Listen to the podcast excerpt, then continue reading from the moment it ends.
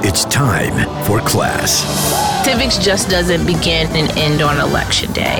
This is Sunday Civics, the home for the civically engaged with political strategist L. Joy Williams on Sirius XM's Urban View. Welcome, welcome, welcome, welcome. Good morning, good Sunday morning. You are listening to Sunday Civics. I am your host, your civics teacher and neighborhood political strategist, L. Joy Williams. And of course, I'm always happy when you make it to class this Sunday morning. Maybe you are relaxing today after a long week. Maybe you're just sitting on your couch, virtually Christmas shopping, or getting ready for church, getting ready to go out, doing some yard work, whatever you are doing. Thank you so very much for tuning in. And if you're listening to this later, thank you so much for tuning in for that as well. Have some exciting news to share with you. If you are listening to Sunday Civics, which obviously you are, a number of you are listening to Sunday Civics as a podcast, listening to the show later, maybe downloading it onto your phone, onto your tablet, or listening on your Amazon device. Well, guess what? The show this week has been named one of the top 10 civically engaged podcasts this year, and we're number one. Whoops of course, of course, because of all of you listening and tuning in, making suggestions on guests and topics, wanting to know a little bit more about certain issues. It is because of you and all of that feedback and all of that listening that you're doing that makes Sunday Civics now the number one civically engaged podcast in the country. So, thank you so much to all of you who listen, whether you listen live here on Sirius XM Urban View or you download us later and listen to us as a podcast. Thank you so very much for that. I am always excited about the guests that we bring to the front of the class. And, you know, if you've been listening for the last couple of episodes, I've been kind of breaking out of my New York City box here because we have the tendency, whether you live in New York City or any of the top major cities in the country, everything is focused on you. We're kind of self centered that way. All of the politics, politics um, has to do with how we feel and how we view the country, the state, and America.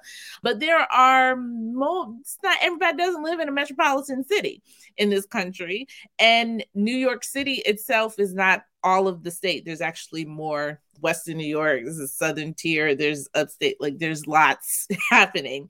And I wanted to deliberately talk to more people who are in rural America, dispelling the myths that we have about rural America. And I hope you listen to that conversation as well. Dispelling, you know, the myths that we have about every area being New York City or metropolitan area. And this is really confronting my own bias. And I wanted to bring people for us to have conversations with that. So, for this morning, coming to the front of the class is Leslie Burke, who's a candidate for New York State Senate in upstate New York. She's a parent, she's a lawyer, she teaches. One of the things I love about her bio is she's like a professional volunteer. She's like volunteered at the local library, the PTA who volunteers at the local library? Only civically engaged folks. Only civically engaged folks. So, Leslie, thank you so very much for joining Sunday Civics. Welcome to the front of the class. I'm so glad to be here, L. Joy. Thank you so much for that introduction. I love that you celebrate uh, civic volunteering because it's what we do, right? It's what American democracy has built on. And let's get real, a whole lot of that work over time has been done by uh, women. And uh, celebrating that right flat out that that volunteerism is what keeps our democracy going. I, I, just really applaud you for that. Thank you. Thank you so much. Now we're going to get into the detail of your bio and the many different hats that you wear. As someone who wears many different hats i always appreciate the different ways and the different conversations that can be brought up with folks like ourselves who are civically engaged and you know do a lot in our community. But we're going to start where we always start with our guests by you telling us the story of your first civic act I remember riding up and down the streets near my home when I was about four years old, sitting in my little red wagon with my dad pulling me. And my job in my little red wagon was to sort the campaign literature as we went door to door. My dad was a volunteer. Um, back in the 70s, he volunteered for the candidates that he supported. And, you know, he would go door to door to drop off campaign literature. And my very important job when I was a little girl was to sit in the back and make sure that all the little flyers got aligned properly and that they were ready to hang on somebody's door. And as I rode in my wagon down the sidewalk to the next house, my goal was to make sure I got all of those lined up properly before we got to the next house. And if I did, uh, then I felt like I was really contributing and helping. That's how kids can help. Kids can participate. We can uh, begin our civic engagement by involving the next generation right off the bat. And I applaud my parents for making sure that I felt like my contribution was valuable even at four years old. I love that, Leslie. Listen, it's very important to get those uh, palm cards aligned properly when you're handing them to folks. People don't realize there's a science like to that to be able, like, what words are bolded in terms of the design of the palm cards in the mail, and then how you give it to people. There, there's method to that madness, right, Leslie? Well, I will. I will say also, and this shows my um, political party affiliation. Uh, there was always a union bug at the bottom of those. And I was, you know, a, in growing up in a Democratic household, and the way I would make sure, even before I could read, that they were all facing the right way was I made sure that the union bug showed up in the same spot because I remember the shape of that bug, even though I couldn't read it. Um, and it took me until I was probably I don't know, 14 or 15 before I understood that not every single piece of campaign literature had a union bug on it. Only the people who were supporting uh, working families and who were supporting people who stood for fair wages had the union bug on their literature. I thought it was just universal. If you were sending out campaign literature, there was always going to be a bug. But that was how I figured out which was the front of the card and which was the back. Uh, I love that. I'm sure there are tons of union households listening to you right now that appreciate that sentiment. You know, it, it, one of the things that we say here on Sunday Civics is quite often the uh, conversation regarding civic engagement is reduced to civic volunteering as it's like you know cleaning up your park and you know trash pickup and planting trees and things of that nature which is all great. And it's all part of you know being a part of community being a part of society. But there's a different level of civic engagement that is not preached to, engaged to, or teach or taught, whether it's in school or even to adults. And that is about you having um, equal rights in deciding who represents you, how government operates how a budget is determined you know how you're governed right and i'm you know i'm always interested to talk to folks like yourself who teaches first amendment you know at, at, at cornell about that difference in is there some sort of ulterior motive into civic engagement of you as a volunteer to make things look great, you know, and feel great versus you having a real hand and say in government and how you're governed? Wow, you absolutely hit on something that's very near and dear to my heart. I believe passionately that we are a government of, by, and for the people we set that forward as our ideal uh, 250 years ago, and we haven't achieved that ideal yet. We keep striving for it. Uh, we arc toward that ideal, but we haven't gotten there. And the way we're going to get there is by every single person participating. And there's not in my mind, I'm very focused on local level action. That's what I've uh, dedicated my life to for the last five years in leading uh, trailblazers all across the country. But I don't believe in what I think is this, this fallacy that one single person at the top can change everything. I think that democracy is built on every single one of us participating to our fullest extent. And when we start to think that it's dependent on one single person changing everything, then the opposition starts to win. Because what if we don't find that person? It doesn't work like that. We all have the ability and the power and honestly the joy of getting to participate in our democracy.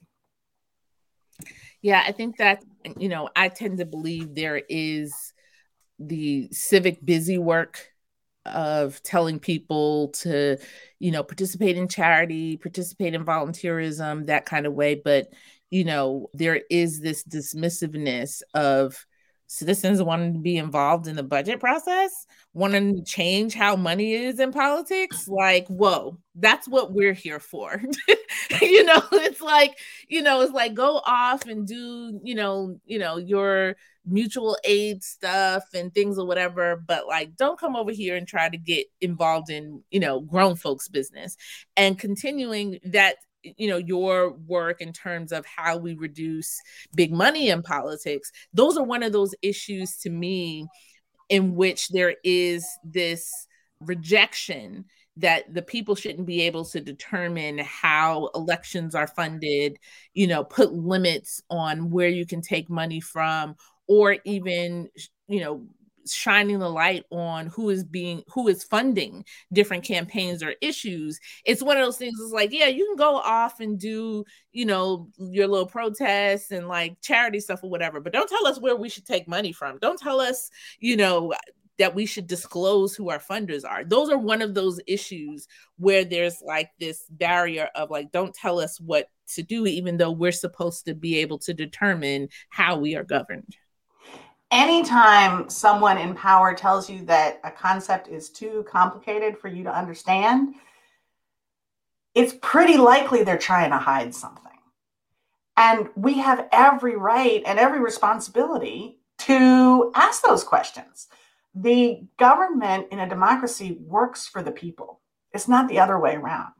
And so if the people don't understand what's going on because something's being hidden or something's being held back. Uh, Trailblazers' motto is getting politics out of the back room onto the front porch. If it's not out there on the front porch and you want it out there on the front porch, you have every single right to ask those questions until you understand what there is to understand.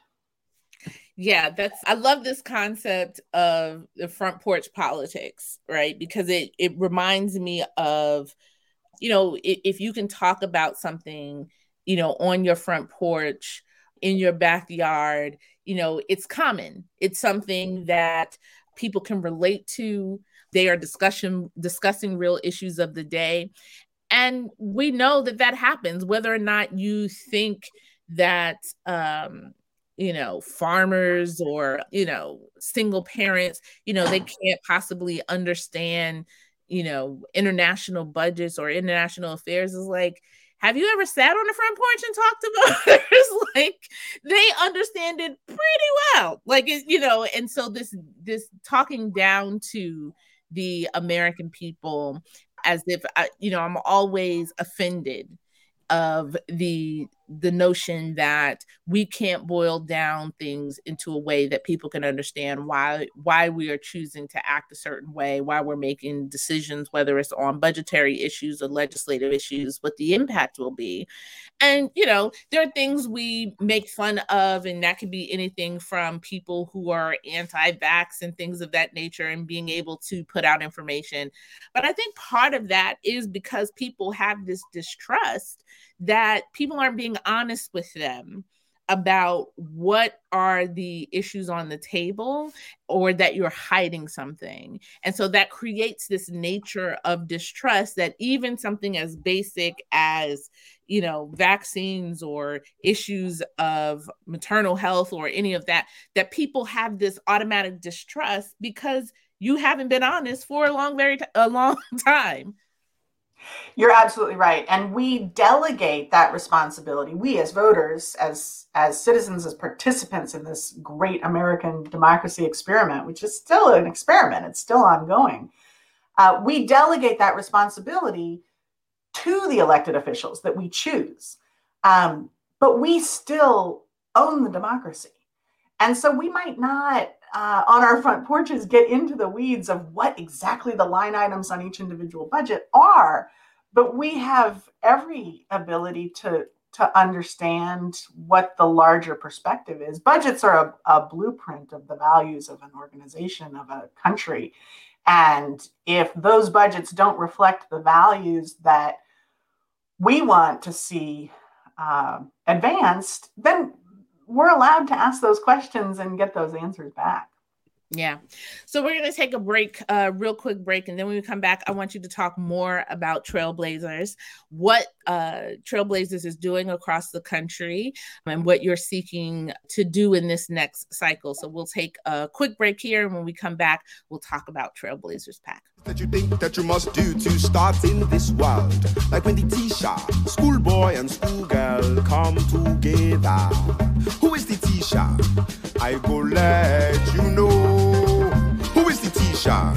I go let you know. Welcome back to Sunday Civics. We are listening and having a conversation with Leslie Burke, who is the founder of Trailblazers PAC, which she's going to talk more about now. And let's see, she's taught First Amendment law, which we're going to talk about later. we're going to talk about that, um, among other things. But Leslie, thank you so very much for again for for for joining us for this conversation. So I want to talk a bit about Trailblazers PAC. Talk about why you founded it and what the work is that the pack is embarked on. Trailblazers PAC has been around for five years. We kicked off in uh, January of 2017. And what we do is focus on local level candidates anywhere in the country who don't wait around for the laws to change on corruption and honesty in politics. They're not pushing for a legislature to change what the rules are. Instead, they follow a higher standard right now. And anybody can choose to do better than the law requires. There's no reason that our ethics rules have to be a ceiling rather than a floor. And so, what we ask candidates to do is do better, uh, and they and they do. Not only do they do that during their campaigns, they win their races. And we've been very excited over five years to discover that 65% of the candidates who have chosen to use this model of following uh, higher ethical standards have beaten their opponents, have, have won their races. And that really gives us hope. It really gives us a sense that democracy can be better, uh, that it's not demoralizing, that it's not beyond repair, uh, we talked before the break a little bit about uh, how folks can get disillusioned and, and feel very disenfranchised by a political process that does not include them. And when that happens, that tears at the fabric of our democracy. It, it starts to become a self fulfilling prophecy, right? If people think that democracy is broken, it starts to break even more. And so when we see trailblazers out there who are choosing to do better and who are winning by choosing to do better, that really gives us hope for the future. So, talk a little bit more. I want to go a bit deeper on this ethical standards piece. What does that look like? What are the, if you know, there's a candidate running locally, and just to be clear, this is nonpartisan. This is not just for Democrats, right? So, exactly. If, for those we want all the candidates to follow better rules not just the democrats right so you know there are candidates running obviously in 2022 like yourself running for state legislature running for congress from there if you know somebody is approaching and saying yes i want to have higher ethical standards in how i run my race as well what does that look like so when you're a candidate, often you're not already in office. Often you are. Often incumbents, you know, already have opportunities to vote certain ways on on legislation that's before them. But if you're a candidate who has is not currently holding elected office, usually you can make campaign promises and that's about it, right? What we found at Trailblazers PAC was a really exciting way for candidates to demonstrate in their campaigns that they're not just promising to be more ethical, but they're actually doing it right now. And what we found is that they can follow higher campaign finance standards. They can disclose more than the law requires them to disclose. And they also, and this is really key, can fund their campaigns by donations from actual voters in their district before they reach out to anyone else. We don't tell candidates that they have to decline donations from any particular place. We are a carrot, not a stick. Uh, but we do ask candidates before they go reach out to large outside interests or big money interests that they first raise funds from inside their district. That doesn't just make them more accountable to their voters, it actually makes them more powerful candidates. They're more likely to win because they're doing what elected officials are supposed to do, which is connect with the communities that put them there. So it's one raising money within the district that you are seeking to represent before you reach out to the big pocketed folks, right. if you do that. Two, it's disclosing even more than your state or local requirements may be discuss you know disclosing who your donors are and who you're raising from or who's bundling from you from there. Is that? That's that's exactly right. And so when candidates do those two things and it sounds like it might not be hard but it actually is really really hard especially for very very local races. So let me just give you an example. Let's say, um, you know, let's say you're running for city council in a city that only has, you know, 100,000 people in it, and you are trying to reach out to more people to support your campaign than local city council people usually do. Local city council races, let's let's say that it costs $20,000 to run the city council race usually what the candidate will do is go to the local political party, get $5,000 from the local political party. They'll uh, go to their Uncle Joe in California, who's always loved them, and get another couple of thousand dollars from Uncle Joe. They'll kick in some money from, from their own uh, budgets, from their own household. They'll get four or five donations from other supporters. They'll get maybe a union contribution, and then they'll call it a day. And that's that's as much outreach on fundraising as they do at this very hyper local level. What we're asking candidates to do is instead go to fully 1% of the voting households in their district. Uh, so in a hundred thousand dollar or a hundred thousand person community, that's a thousand folks that you have to talk to and actually get them to buy into your campaign at you know the one dollar level, the 25 cent level, the hundred dollar level, whatever it is uh, that seems comfortable for that donor. But those are, that's a thousand conversations that you have to have with people right in your community. That is very, very different from how local city council races are usually run. When people think about money in politics, they think often about big, huge, millions and millions of dollar uh, congressional races. The same thing happens there, sure, but it actually happens even more at the local level that people are beholden to just a few folks. Hmm.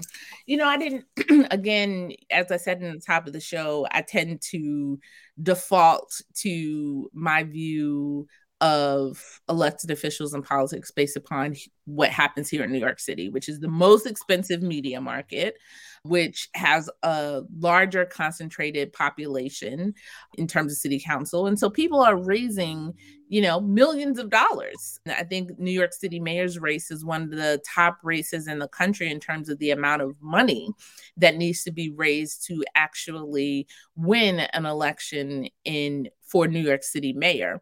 That's not taken into account other, you know, local races, whether it's city council, you know, the city controller or things of that nature. Like there's thousands and, you know, sometimes millions of dollars that people are raising you know but when you get down and that's even in the state legislature particularly in certain places across the country so you know thinking how you know people in other states that have you know part-time legislators part-time legislature right that they have a law practice you know they have something else this is not their primary job and they can win their election or run their election with $10,000 $20,000 you know the ability to and lax financing laws, the ability that I can just go to three or four people to give me $10,000 in order to win this race. And then now I have control and say so over a state budget, you know, over legislation, over redistricting.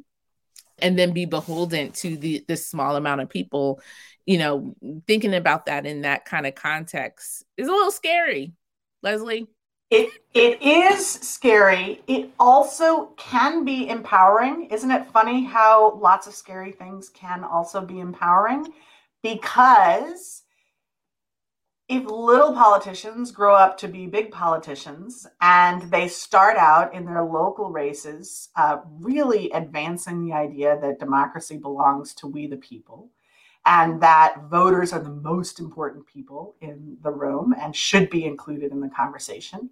Then as these little politicians move forward in their careers at you know maybe they start out as a city council member in um, you know Duluth and then and then they become a state legislator and then they run for Congress they're going to hopefully continue to carry those promises that they they made to uh, advance the ideas of a voter centered democracy hmm. So I want to switch a bit for you to put your lawyer hat on, and particularly teaching First Amendment. Money in politics has also been used as an example of sort of free speech in a in an election context the ability for you as an individual to contribute money to candidates campaigns political organization is equitable at least is it is now to free speech and we saw that carry over um, into supreme court cases you know where companies are deemed as people and having free speech by giving money to candidates as well. Can you talk about one that rationale, right? That money equals speech. I think for some people, I know talking to some people, they're kind of confused as to how me contributing money is free speech. Wow, you really uh, went straight to the heart of the First Amendment debate right now among legal scholars. And Justice Stevens on the Supreme Court made the argument when um, when uh, Citizens United was being decided that actually money is not speech, money is property. Uh, money is a tool that you use to to um, participate in speech, just like any other tool. Maybe you have a microphone, maybe you know, you have a soapbox that you stand on, but the soapbox or the microphone are not the speech itself. Uh, the speech is protected, but money is property. So that's that's a legal argument that's out there. It's not the legal argument that the Supreme Court currently adopts, right? So that's an argument that's happening in academic circles and it's happening in a lot of social uh, conversation in conversations like this one right here but it's not one that the Supreme Court has embraced at this point. So we talk about that. I talk about that with my students at Cornell Law School. What is speech and what do we protect? And when one person has the ability to drown out another person's speech, what role does the government have in stopping that or equalizing things? Now, you know, for for decades, the ACLU has been of the opinion uh, that you don't stifle anybody's speech because once you start stifling one person's speech, even if it's abhorrent speech, then there starts to be a precedent for stifling speech that you know you might want to have in the community. Uh, that's why organizations like the ACLU have, for you know decades, fought litigation to protect the right of, you know, for example, the Ku Klux Klan to protest and and to stand up and say what they believe in parks in, in Chicago. That was a very controversial um, uh, ACLU case back in the 1970s in Chicago the ACLU defended the right of the Ku Klux Klan to, to speak and hold a protest because they said, look, you start, you know, censoring one person's speech, pretty soon they're going to come for everybody else. So that is the that's the crux of the argument, L. Joy, and uh, it's a tough one. It's a really hard one to work through, uh, and I I sure enjoy working with my students through that uh, mental tangle. Yeah, well, I mean, we all know the, you know, I, I'm one who believes the Supreme Court is not my friend all the time. in that, you know, the history of this country, it has gone back and forth in terms of protecting, restricting, you know, rights, right? Like it's wherever the wind blows and whoever appoints who on the bench is what happens at the Supreme Court, right? And, you know, I, I can admit I struggle with money equaling speech and tend to be of the view even though i'm not a train you know trained lawyer obviously you know that it is a tool you know s- similar to the tool of my of my bullhorn. You know however you know the speech it still comes from you know from me. I don't i don't think of it as you know itself speech without sort of the directive of me as an individual so I'm I'm with you personally, L. Joy. I'm I'm with Justice Stevens. You can know you're in very good company. Uh, uh, Justice Stevens is um, is is a pretty brilliant thinker, I think, in American uh, history of Supreme Court justices.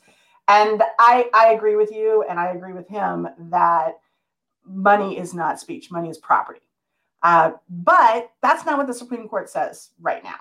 Right. And so, you know we who care, you and I, and, and everybody else out there listening to this who care about civics and who care about making sure that we are fully participating in democracy and that and that we have all the information to do that, uh, we got to be aware that that's that's a debate happening out there right now, and and you know we get to have an opinion. Uh, whether we're trained lawyers or not, L. Joy, your your opinion counts just as much as I think anybody else's, even if you don't have a law degree to, to back it up. I think you're right. Speech is speech and money is a bullhorn. Yep. So, you know, the other conversation regarding uh, free speech that infuriates me is you know and and I've done this with young people as well where they're like oh, I have you know free speech I can say and you know do what I you know do what I want I can say words whatever I want to do whatever. And I'm always quick to follow up as like yeah you have the freedom of speech you don't have the freedom from consequences of that speech. Bingo right? bingo. So sure you can call me the B word it does not protect you from getting punched in the face afterwards. Like you know so making making that connection for folks and also the difference between you know the government restricting that which is what the amendment says versus you be, being restricted of that like in you know a public park or you know here in a classroom or something like that. That's absolutely right. So what the what the first amendment says is congress shall make no law abridging the freedom of speech so, what that means is that the government, Congress, can't short circuit your speech. It doesn't mean that a private business can't. Uh, it does, and, and as you point out, it doesn't mean that if you say something, there won't be consequences. And those are two really important concepts to remember when we're talking about free speech. There can be consequences to speech, and other people, other private entities can tell you you can't say this in my house. Yeah, like I don't understand what people like what people don't get about that. I mean, it always um boils down. You know, I stopped engaging, but early on in Twitter, you know, white folks would be like, "Why can I say the word?" I was like, "No one is preventing you from saying the N word. You can say it if you want. Now, if you get punched in the face for calling somebody the N word, that's on you. Like, and no, like people shouldn't be, you know, you shouldn't be surprised that someone want to punch you in the face for that or things of nature. And it's also not the government restricting you from saying it. well, and that's that's really you just brought up Twitter, and I think that that's really where big money intersects with free speech is Twitter's a private company. Facebook is a private company. Uh, Meta, I guess now is what it's called. And, and Wait, that's is, is Facebook Meta and Twitter. I always think they're owned by the same people, and they're not. they're, they're, not, but they probably go to the same club. Mm-hmm. Uh, and so when a company like Twitter is as huge as it is, and as many people rely on it for their news and for their information sources, they do then does it start to have sort of a, a quasi government presence? You know, does it, once it's bigger than a government, can it, does it not have the ability to restrict speech? Right now, if Twitter wants to boot anybody off, they can. Because it's private, because as you mentioned, it's a private company. Now, right. get into the conversation that somehow some have and talk about the internet be, should be a public utility, right? Access to the internet. Even then, you know, it's still a space. It's not the government, it's not Congress making a law that you can't say things or post certain things. It still is a private entity that and and even it being publicly traded it is still a private company, right? And being able to decide, like, you do not have right to a Twitter account. You do not you have, have, a right to a Twitter like account. a right to a Facebook account, right? Like and, you don't. And we see that with lots of lots of um, bots and real people are getting kicked off of Twitter. Yeah, former because, President Donald Trump got kicked off of Twitter. Right, and people making the argument that you know you're stifling. You know, my voice was like, this company is, the government is not right? like, and you still have the ability to stand outside on a soapbox in a park, you know, and you know, say whatever it is you're, you know, you're going to say. It, you know, the government is not restricting you from that standpoint. You know, yeah. So, so see, L. Joy, you should join my class because you know, you know this stuff backwards and forwards. And and this really is my life's work is to, uh, you know, to to engage people from four year olds like I was back in my little red wagon when I was a kid, all the way on up to um, esteemed radio hosts like you, L. Joy, that uh, that you don't have to have any specialized background to participate in our civic conversation. Uh, these are these are basic concepts. These are the rules that we decide of how we're going to live together in a society. And everybody has the life experience to participate in that conversation. And we should be participating in that conversation. When I first ran for office, um, one of my daughters, I, I, have two daughters, one of them was in kindergarten at the time, and she asked me what it was that I was trying to do by running for office. What, what was this job interview that I was doing, this year long job interview of a campaign? And I explained to her, well, listen, you sit down in circle time at kindergarten at your morning meeting and you talk about what the rules of the classroom are and, and you decide as a group uh, what the rules of the classroom are because that's the community that you live in. And uh, you, you all have to buy into those rules so that that society can continue to function during the school day. That's what I'm running to do. I'm running to get to be one of the people who sits down in circle time for the state and decides what the rules are. And that's a concept that a kindergartner can understand.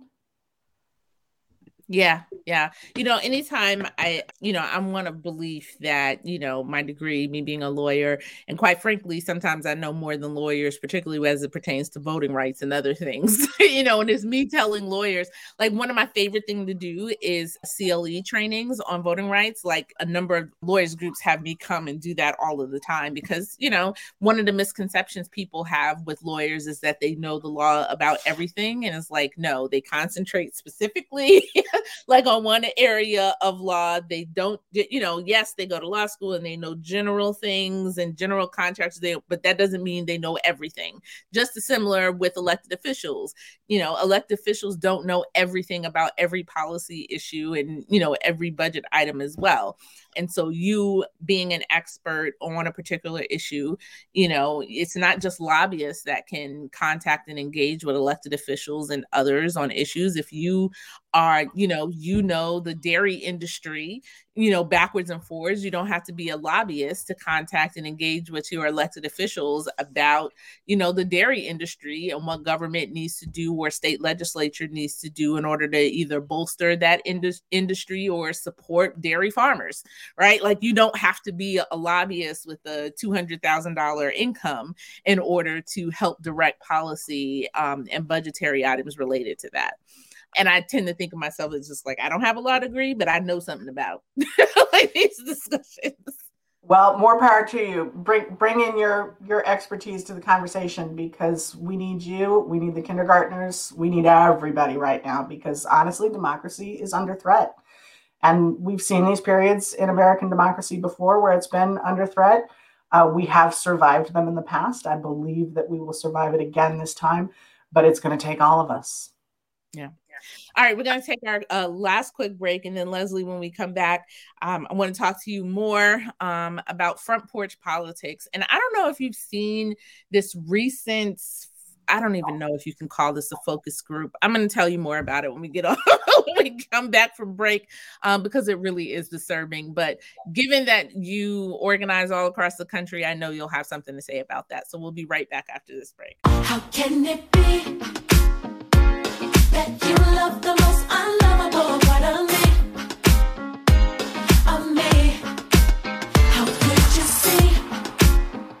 Welcome back to Sunday Civics. I'm your host, L. Joy Williams, and joining us at the front of the class is Leslie Burke.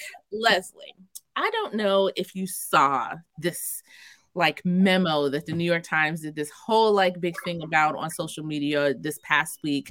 But, you know, some Democratic pollster organization did a focus group of voters in Virginia, 18 of them just 18 voters and did a focus group about why you know terry mcauliffe lost in virginia you know what particular issues you know were they about and then produced this memo to talk about you know democrats instead of focusing on social issues need to focus on you know the real issues of the economy, which is what people care about, these 18 people of this focus group.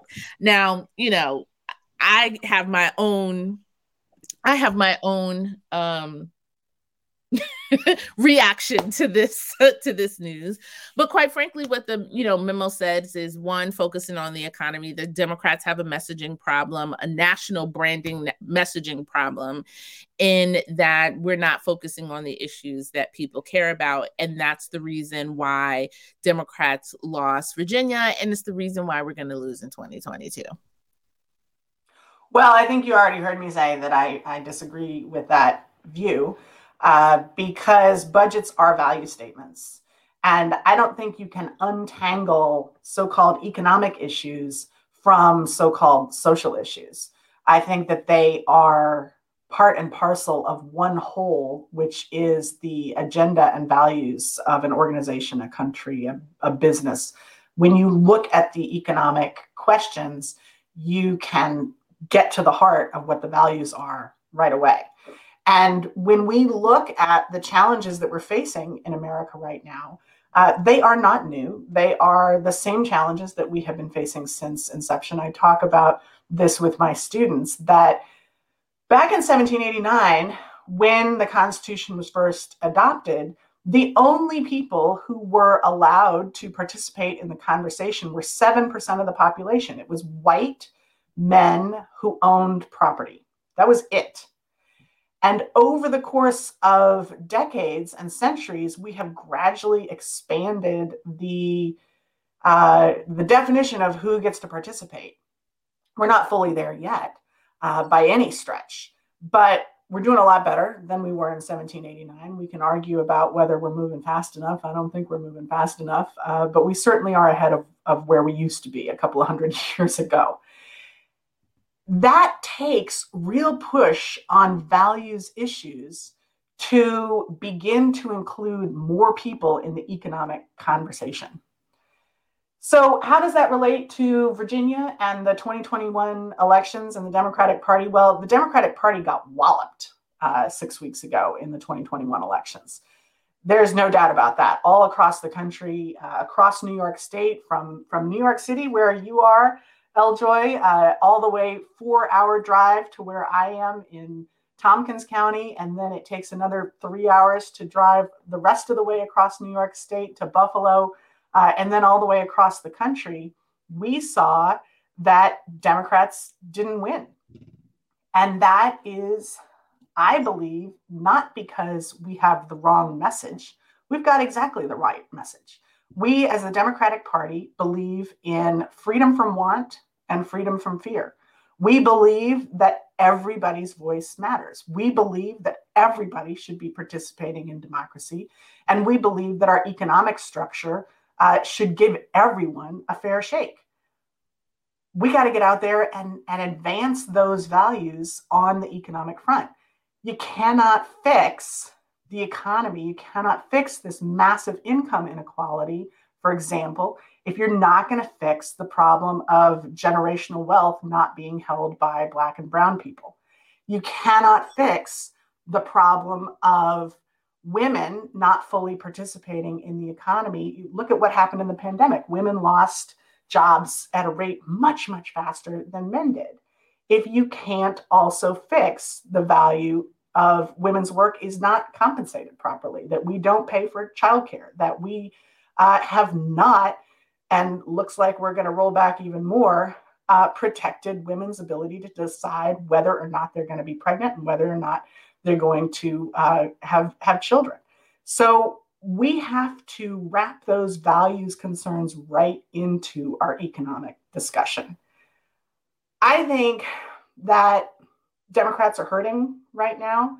Uh, we're licking our wounds from seeing that we got walloped in 2021, and we're looking for the slam dunk slogan that's going to get us out of that mess. There is no slam dunk slogan. We have to do the work. Now, I've been doing community organizing across uh, very rural upstate New York for about 15 years. And I am a proud progressive Democrat. I show up in communities all over the place and let folks know hey, look, you and I aren't going to agree on this particular issue and that particular issue, but I'm here and I'm doing the work and I'm volunteering in the library and I'm making sure that farmers have an opportunity to to hold on to their family farms that have been there for, for three generations. We have to do the work and we have to be honest about what our values are. And people will respect that. They really will. People are not stupid. We already established that here, L. Joy. Uh, people will believe you and trust you, even if you say something that they disagree with, as long as you're honest. Yeah, I, you know, the other piece of that, because I feel like it was also a direct attack on voters across the country who, as you mentioned, are talking about whether that's childcare issues, whether that pertains to income inequality, education inequality, um, inequality that exists. And then for a number of people, what's at the top of our list, in addition to the economy, is voting rights. And that is very much an economic issue as well. You not having the ability to vote without restriction has an economic impact on your livelihood, right? Not being able to choose who represents you, your voice being diminished, whether it's from gerrymandering or from any other issue, has an impact on your ability to one, elect people of your choosing, and then two, to elect people that will implement and really focus on your economic future. So, you know, one thing I would say, you know, part of part of me wants to write my own memo with like 18 people from random like places. It's just like, you know, to talk to, you know, to sort of, you know, because we're to listen to and give, you know, New York Times profile for some random white man with 18 people, then you should listen to women. You should listen to Black women. You should listen to uh, voters in rural America who are talking about these issues have an impact. Policing has an economic impact um, on communities. And if you're a community that's over policed, if you're a community in which in, in some metropolitan areas where they use police basically as asset forfeiture and you know tickets and you know things and that's how the city is funded by tickets and all that kind of stuff. That is an economic issue right? So all of those things are not just social issues that don't matter. They have an impact on our economic and our you know overall right to life and the pursuit of happiness. And accepting the fallacy that economic issues are somehow different from social issues, that covers up the problems that we have, right? It's a it's a euphemism. It's a way to say um, we're going to speak only to a very select group of white uh, rural people and we're going to leave the rest of the folks out of the conversation it, it's it's a way to say that without saying it clearly yeah. You know who has debunked that beautifully over the last 10 years is Stacey Abrams.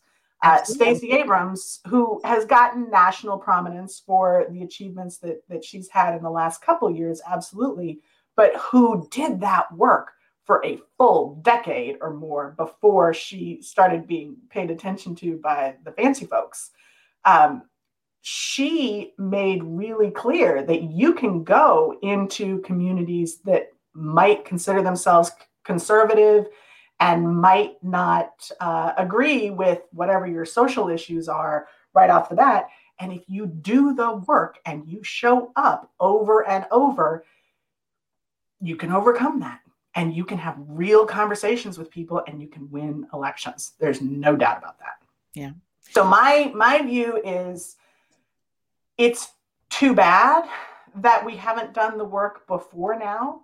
Um, but don't change our values. Don't change our message. We've got the right values and the right message. Start doing the work.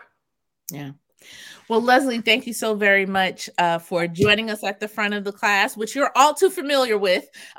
Um, we certainly welcome you to come back and talk about any other issues that you are involved in. And we thank you.